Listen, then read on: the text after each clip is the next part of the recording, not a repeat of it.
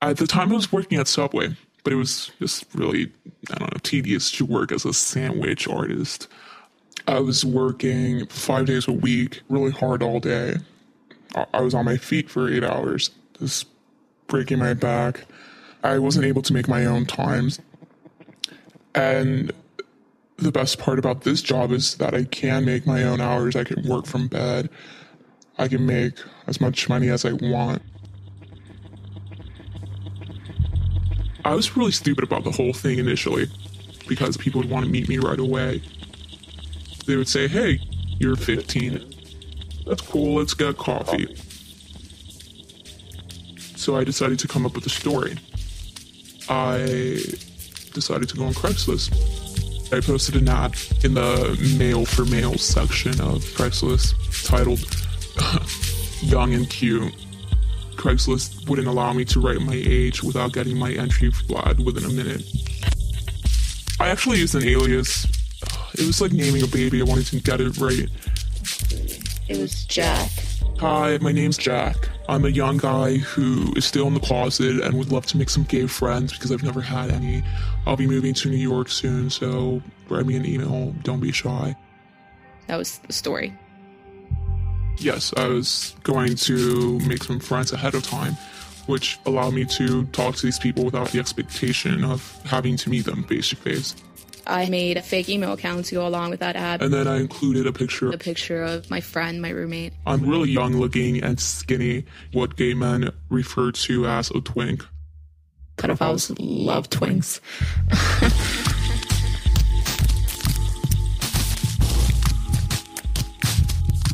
After 10 minutes of posting the ad, I had about 50 messages.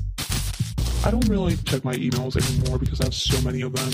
But I quickly realized I wouldn't be able to acquire the kind of information that I needed. But you you seem really interesting and I like you more than anyone else I've spoken to. So I had to convince them to add me on Facebook. So here's my Facebook if you want to continue chatting. I could find out their occupation, family, friends, stuff that people put on Facebook without thinking twice about it. Personal information.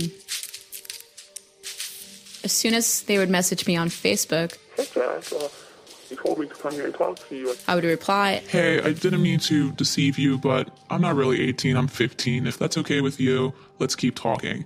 just to rule out the ones that genuinely believed the kid was 18. That's okay. I don't mind. Interest is just a number. And then they would add me on Facebook and we would go from there. The first pedophile that I ever spoke to just began talking about uh, how he was horny, how he was looking at Jack's pictures, thinking about how much he wanted to. I had never had any experience talking dirty to men because I was a 21 year old woman who had only been with women and has only still been with women. Let me rephrase that. Um, so I took screenshots of the messages that he sent. I took screenshots of all his friends. He had a lot of family members listed. So I took screenshots of their profiles and I included them in a thread letter that I had written. And if you want, I can Yeah, I can read it. I can read one of the many threat letters. Hello, Mr. So and so. You have recently been speaking to a 15 year old boy named Jack. I have saved documentation of all of your conversations. pretty much made it obvious that Jack didn't exist, that I had this explicit content. The ultimatum was if you don't give me this $500 Amazon gift card, come tomorrow morning, I will send all of this information out to your family and friends and the police. Uh, you have until tomorrow morning to send me the gift card. I've had four aliases Jack, Lisa, Caleb, and Ashley. I've made about 30 to 40 grand from 100 people, maybe more. My name is Ellen, and I'm a professional blackmailer. I had just moved to to live here with a few of my friends, but I had only saved up about $500. So within a month or two, that money was gone because I'm not really responsible with my money at all. So I began stealing things DVDs, box sets, printer ink, anything in the electronics department that I could get my hands on. But that was too risky. I, every time that I would steal, I would have to walk through some metal detectors, and my heart would just sink to the bottom of my, of my stomach. You can only get away with it for so long. I began looking for jobs, of course, but but it was really tedious to work as a sandwich artist. I decided to Google how to make quick money, and ended up on this message board called uh, Bad Ideas. I probably went through about five pages how to break into houses, how to break into cars.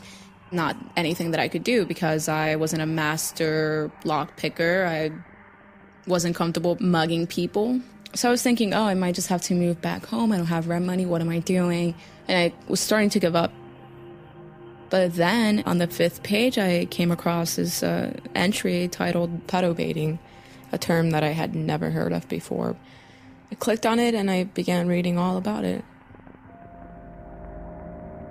Pedo baiting is when you post as a teenager to lure in pedophiles to either make money or humiliate them. Most people, they know about to catch a predator, but they don't know about to con a predator. I thought, well, I can do this from my bedroom. All that I needed was a laptop, an internet connection, and uh, my imagination. It's easy to have a fake Facebook account, but it's not easy to make a fake Facebook account look real.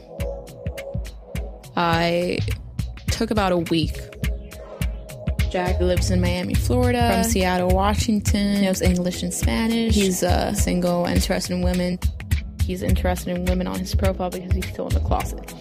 So I showed what books he was into Sirens of Titan, Franny and Zooey, Catcher in the Rye. Books that I read while I was still in high school.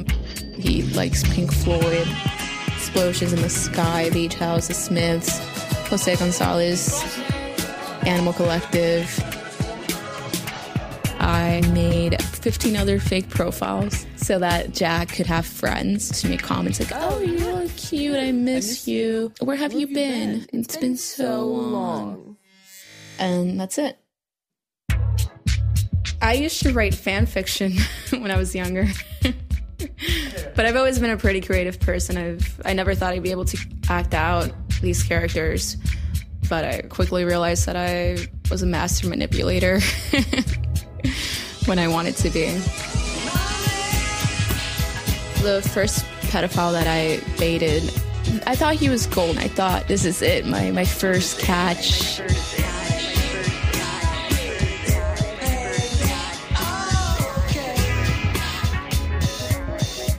But it was weird. He didn't fall for it. He told me to just fuck off and and then blocked me. I was pretty disappointed actually that failed and I thought this was such a stupid idea. All this hard work that I put in the last week was for nothing. I feel like the problem was that I let the guy know that Jackson didn't exist. He didn't have a fear of actually getting in trouble because he knew that he had never actually spoken to a 15 year old, which I learned quickly uh, was something that I needed to correct. So the first pedophile that I attempted to blackmail didn't fall for my story. But then the second guy. So this guy was in the closet in his late 40s, maybe even early 50s, I can't recall. I had actually Googled him already, and I knew that he was rich because he had been, I'm not gonna say CEO, but, oh, but, oh, but pretty high oh, up but on the ladder for for for this um, company that's really popular.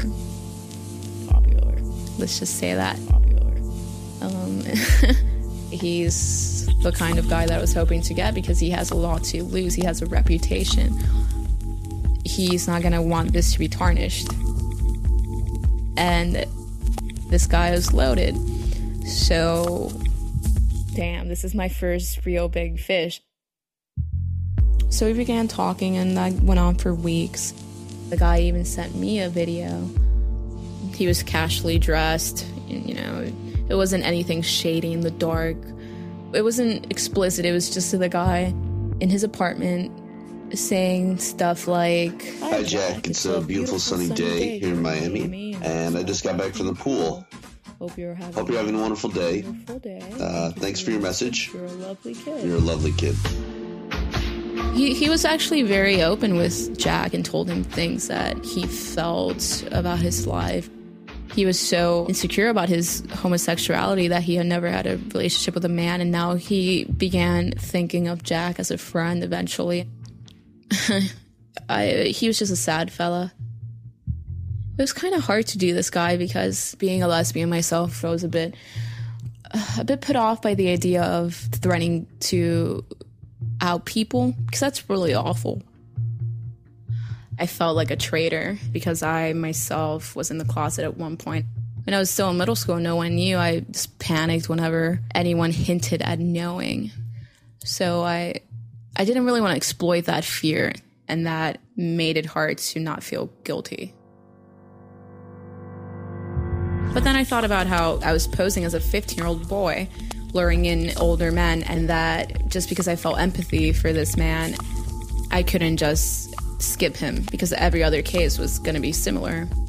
And if I felt empathy for everyone, I wouldn't make any money. I never in the threat letters included, hey, you're gay, and no one knows, and I'm going to tell them. It was just, you know, given. He's not only a closeted gay man, he's a closeted pedophile. They can be a dad, they can be a doctor, they can be gay, but they all still want to have sex with children. That's what I had to keep in mind to allow myself not to feel too shitty about what I was doing. At that point, I put aside our common bond. I sent out the thread letter to this guy. I have saved documentation of all of your conversations with Jack. I threatened him correctly. you may wonder how I have access to all of these files. Well, well, let me just say that Jack's not very good at remembering to log out of his accounts when he uses other people's computers. I've been following your correspondence with him, and I'm appalled by what I have read. I made him think that I was someone that had just accessed Jack's account without Jack's permission. So he was still under the impression that he had done something really wrong with an actual 15 year old. On Facebook. I will do all of this unless you do the following thing. Send me a $500 gift card, Send me a $500 gift card. Or I will or I will ruin you. I will ruin your reputation. I have a video of you. I will send this out to everyone on your Facebook. He had a LinkedIn account, so I had his uh, entire work history, companies that I could send the information out to. He really was pushed up against a wall. He didn't have a choice. He was really panicky, saying, Please, Please, don't, don't ruin, my my reputation." reputation he fell for it and he agreed to do whatever I wanted. And that's it. I sent the guy a message saying, Well, thank you for cooperating with me. I've deleted all of your messages. I deleted the video as well. I won't be contacting you ever again. and uh, all right, bye. Stay away from children.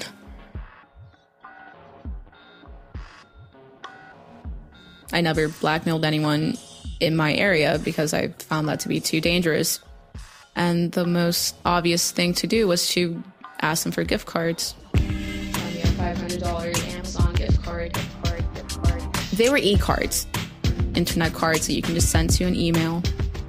I would have the gift card within minutes without them knowing anything about me. Or I will ruin you. Ruin you. Ruin you. And then once I received the gift card,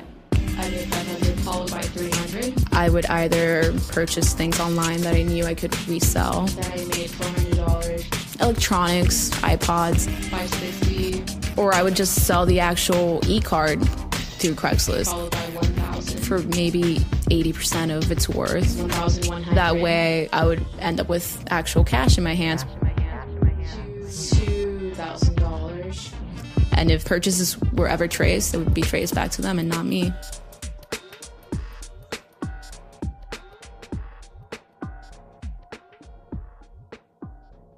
When people ask me what I do for a living, I'd rather say, oh, I'm a successful artist or something that is worth being prideful of, not, oh, I'm a con artist.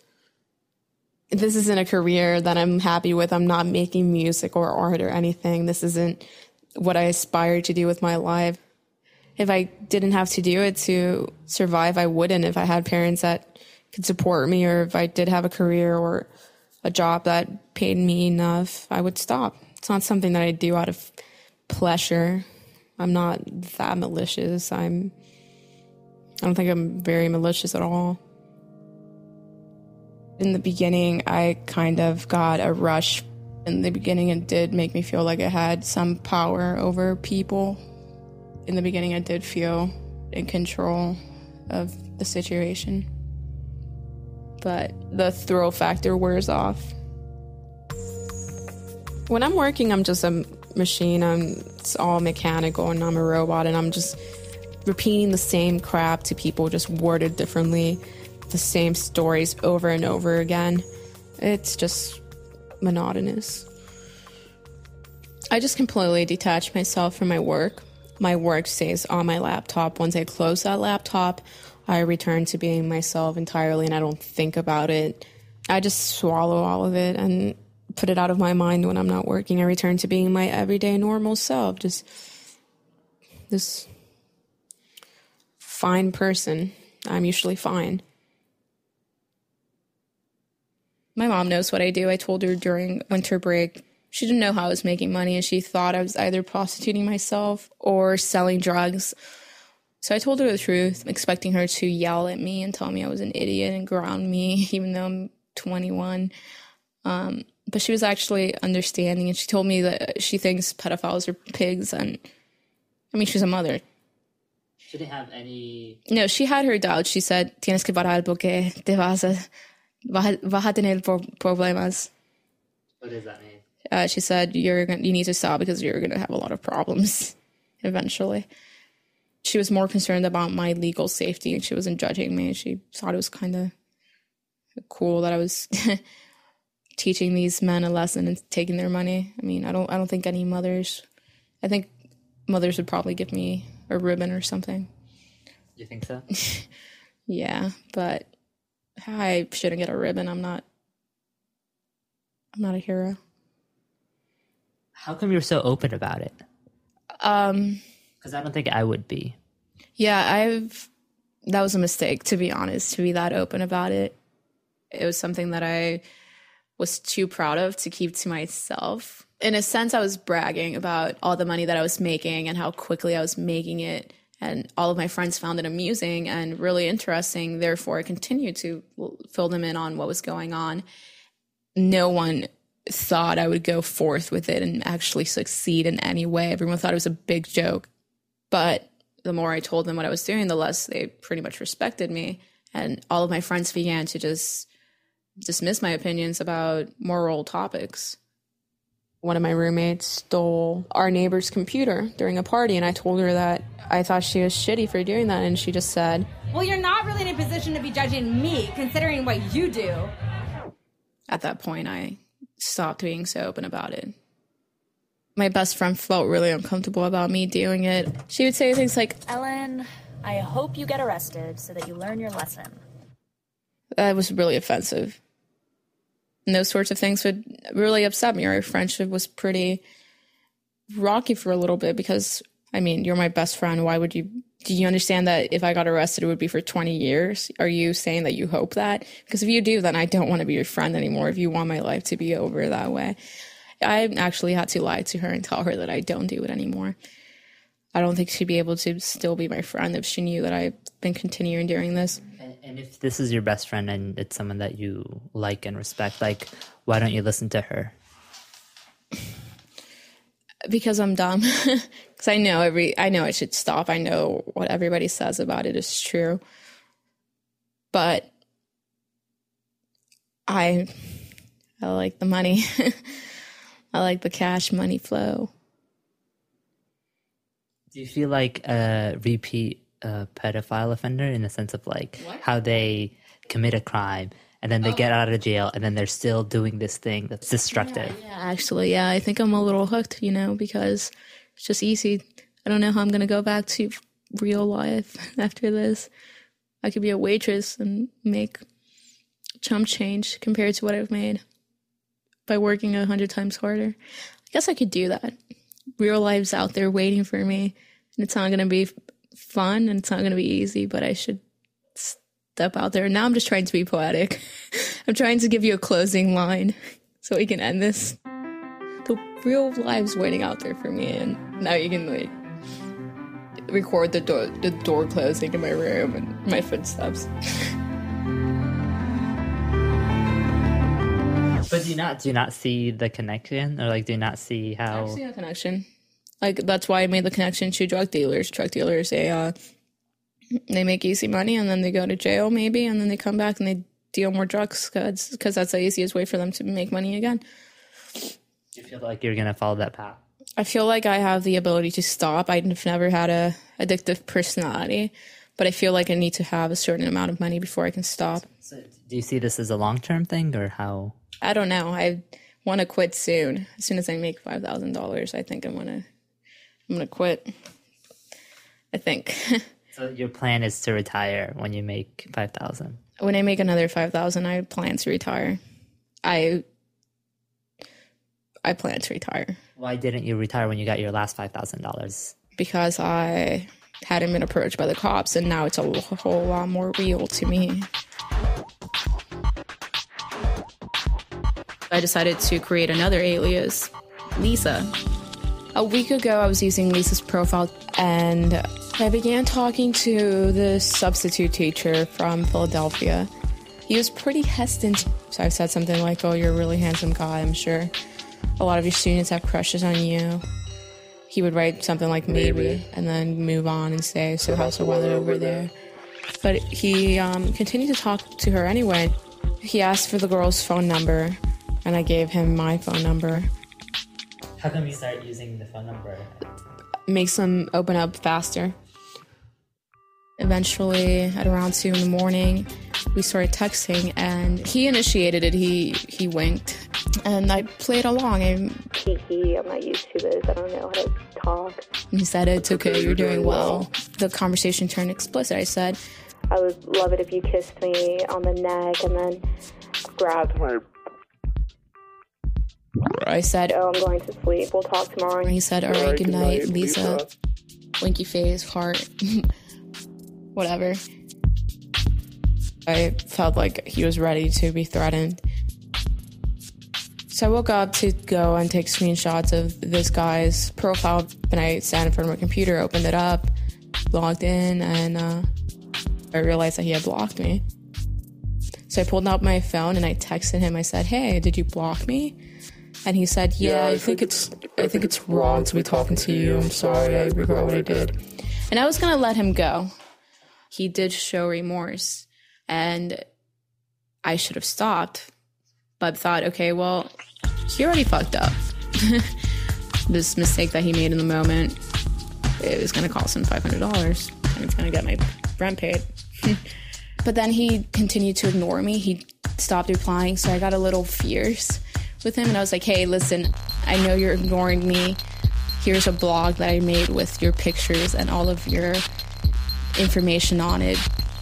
God forbid anyone Googles your name. So I sent this guy that link. And then the next morning, I was woken up by a phone call at about 9 in the morning, and it was a Philadelphia area code. So I thought it was actually the guy calling back.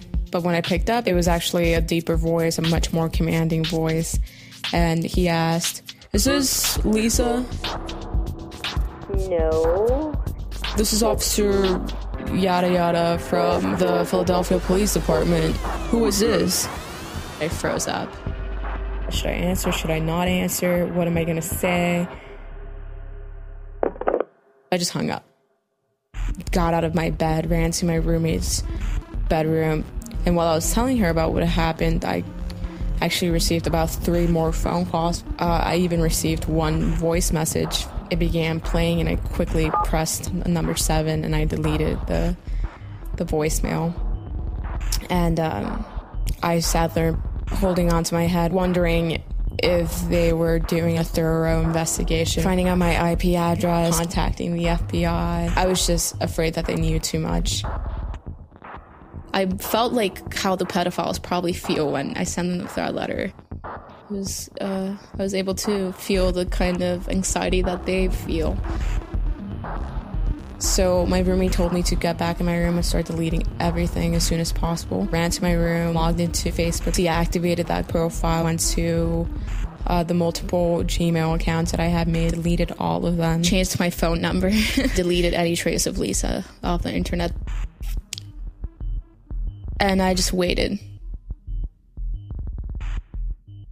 Two days went by and the cops didn't call me, nothing. I don't really know if anything came about from it, but ignorance is bliss. I just forgot about it. And hopefully the case was dropped.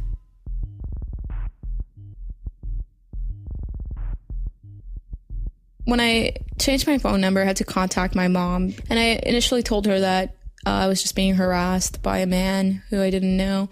But then I told her the truth, and she was really scared for me. She made me promise her that I wouldn't do it again. And I broke that promise to my mother. I mean, I haven't done it again, but I, am planning to. And I don't know, man. It's hard to. It's hard to be the kind of person that I would like to be morally. I don't know if there's any turning back now. I'm doing this to make money. I'm not a good person in that sense, but I do hope that it's making them think twice about ever talking to children again. And I hope it's getting them some psychological help out of fear of being sent to jail. I, I hope I'm doing some good, but I think I, in some cases, I think I might even be doing some bad as well because uh, these people maybe never had like a a source to uh, f- fulfill their fantasies with, and now they meet this kid and they talk about it for the first time, and they might actually go forth and try it again even after the blackmail. So who knows? I don't know if I'm doing any good or I know I'm doing bad. And I don't know if I'm doing any good. Hope I'm doing some good. I do have a very strong sense of right and wrong. It's just sometimes I decide to stray from that. Just because what I do is immoral doesn't mean that is entirely who I am. Yeah. Have you ever considered something out the police about former pedophiles? What keeps me from doing that is just I don't I don't want to get myself in trouble. I don't want them to arrest the pedophiles and then trace something back to me. And I don't really care to live with the the guilt of actually ruining someone's life, even if it is a pedophile. I think you have to have some sympathy for these people because I, I can't think of anything worse. I mean, I'm thankful that I wasn't born with that and that I'm don't have to deal with that demon every day. I feel bad for these people because they spend their whole lives fighting the urge to do something and then they just give into the desire and make a giant mistake that costs them their entire life. And I don't have to worry about that. I don't have to, I don't have any kind of lust for anything that would ruin my life like that, other than maybe money.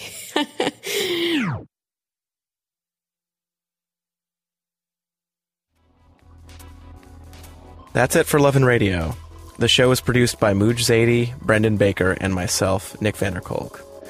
With additional help on this episode from Mark Ristich, Sharon Mashihi, Rachel James, and Ling Ling Yang.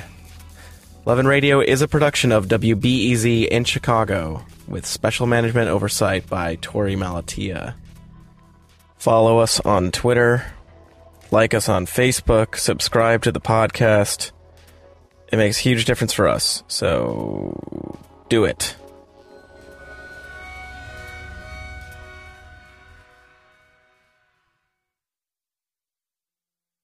So it's been a couple of months since we last talked. Mm-hmm. You told your best friend that you stopped, and then you told your mom that you stopped, and a big part of me doesn't believe you. Not all of me, but a big part of me doesn't believe that you stopped pedobaiting. Well, I understand that you don't believe that I've I've stopped, but I have, and I don't really know how to go about convincing you. If I were to do it again, I wouldn't be as open about it with anyone. And I guess that means that like I could be lying to you guys, but uh, I'm, I'm not doing it. The person that I am now doesn't find it correct to do those sorts of things that I used to do, and that's the only evidence that I can give you. My my word, my word is the only evidence that I can give you. If you choose not to believe me, then oh, tough shit.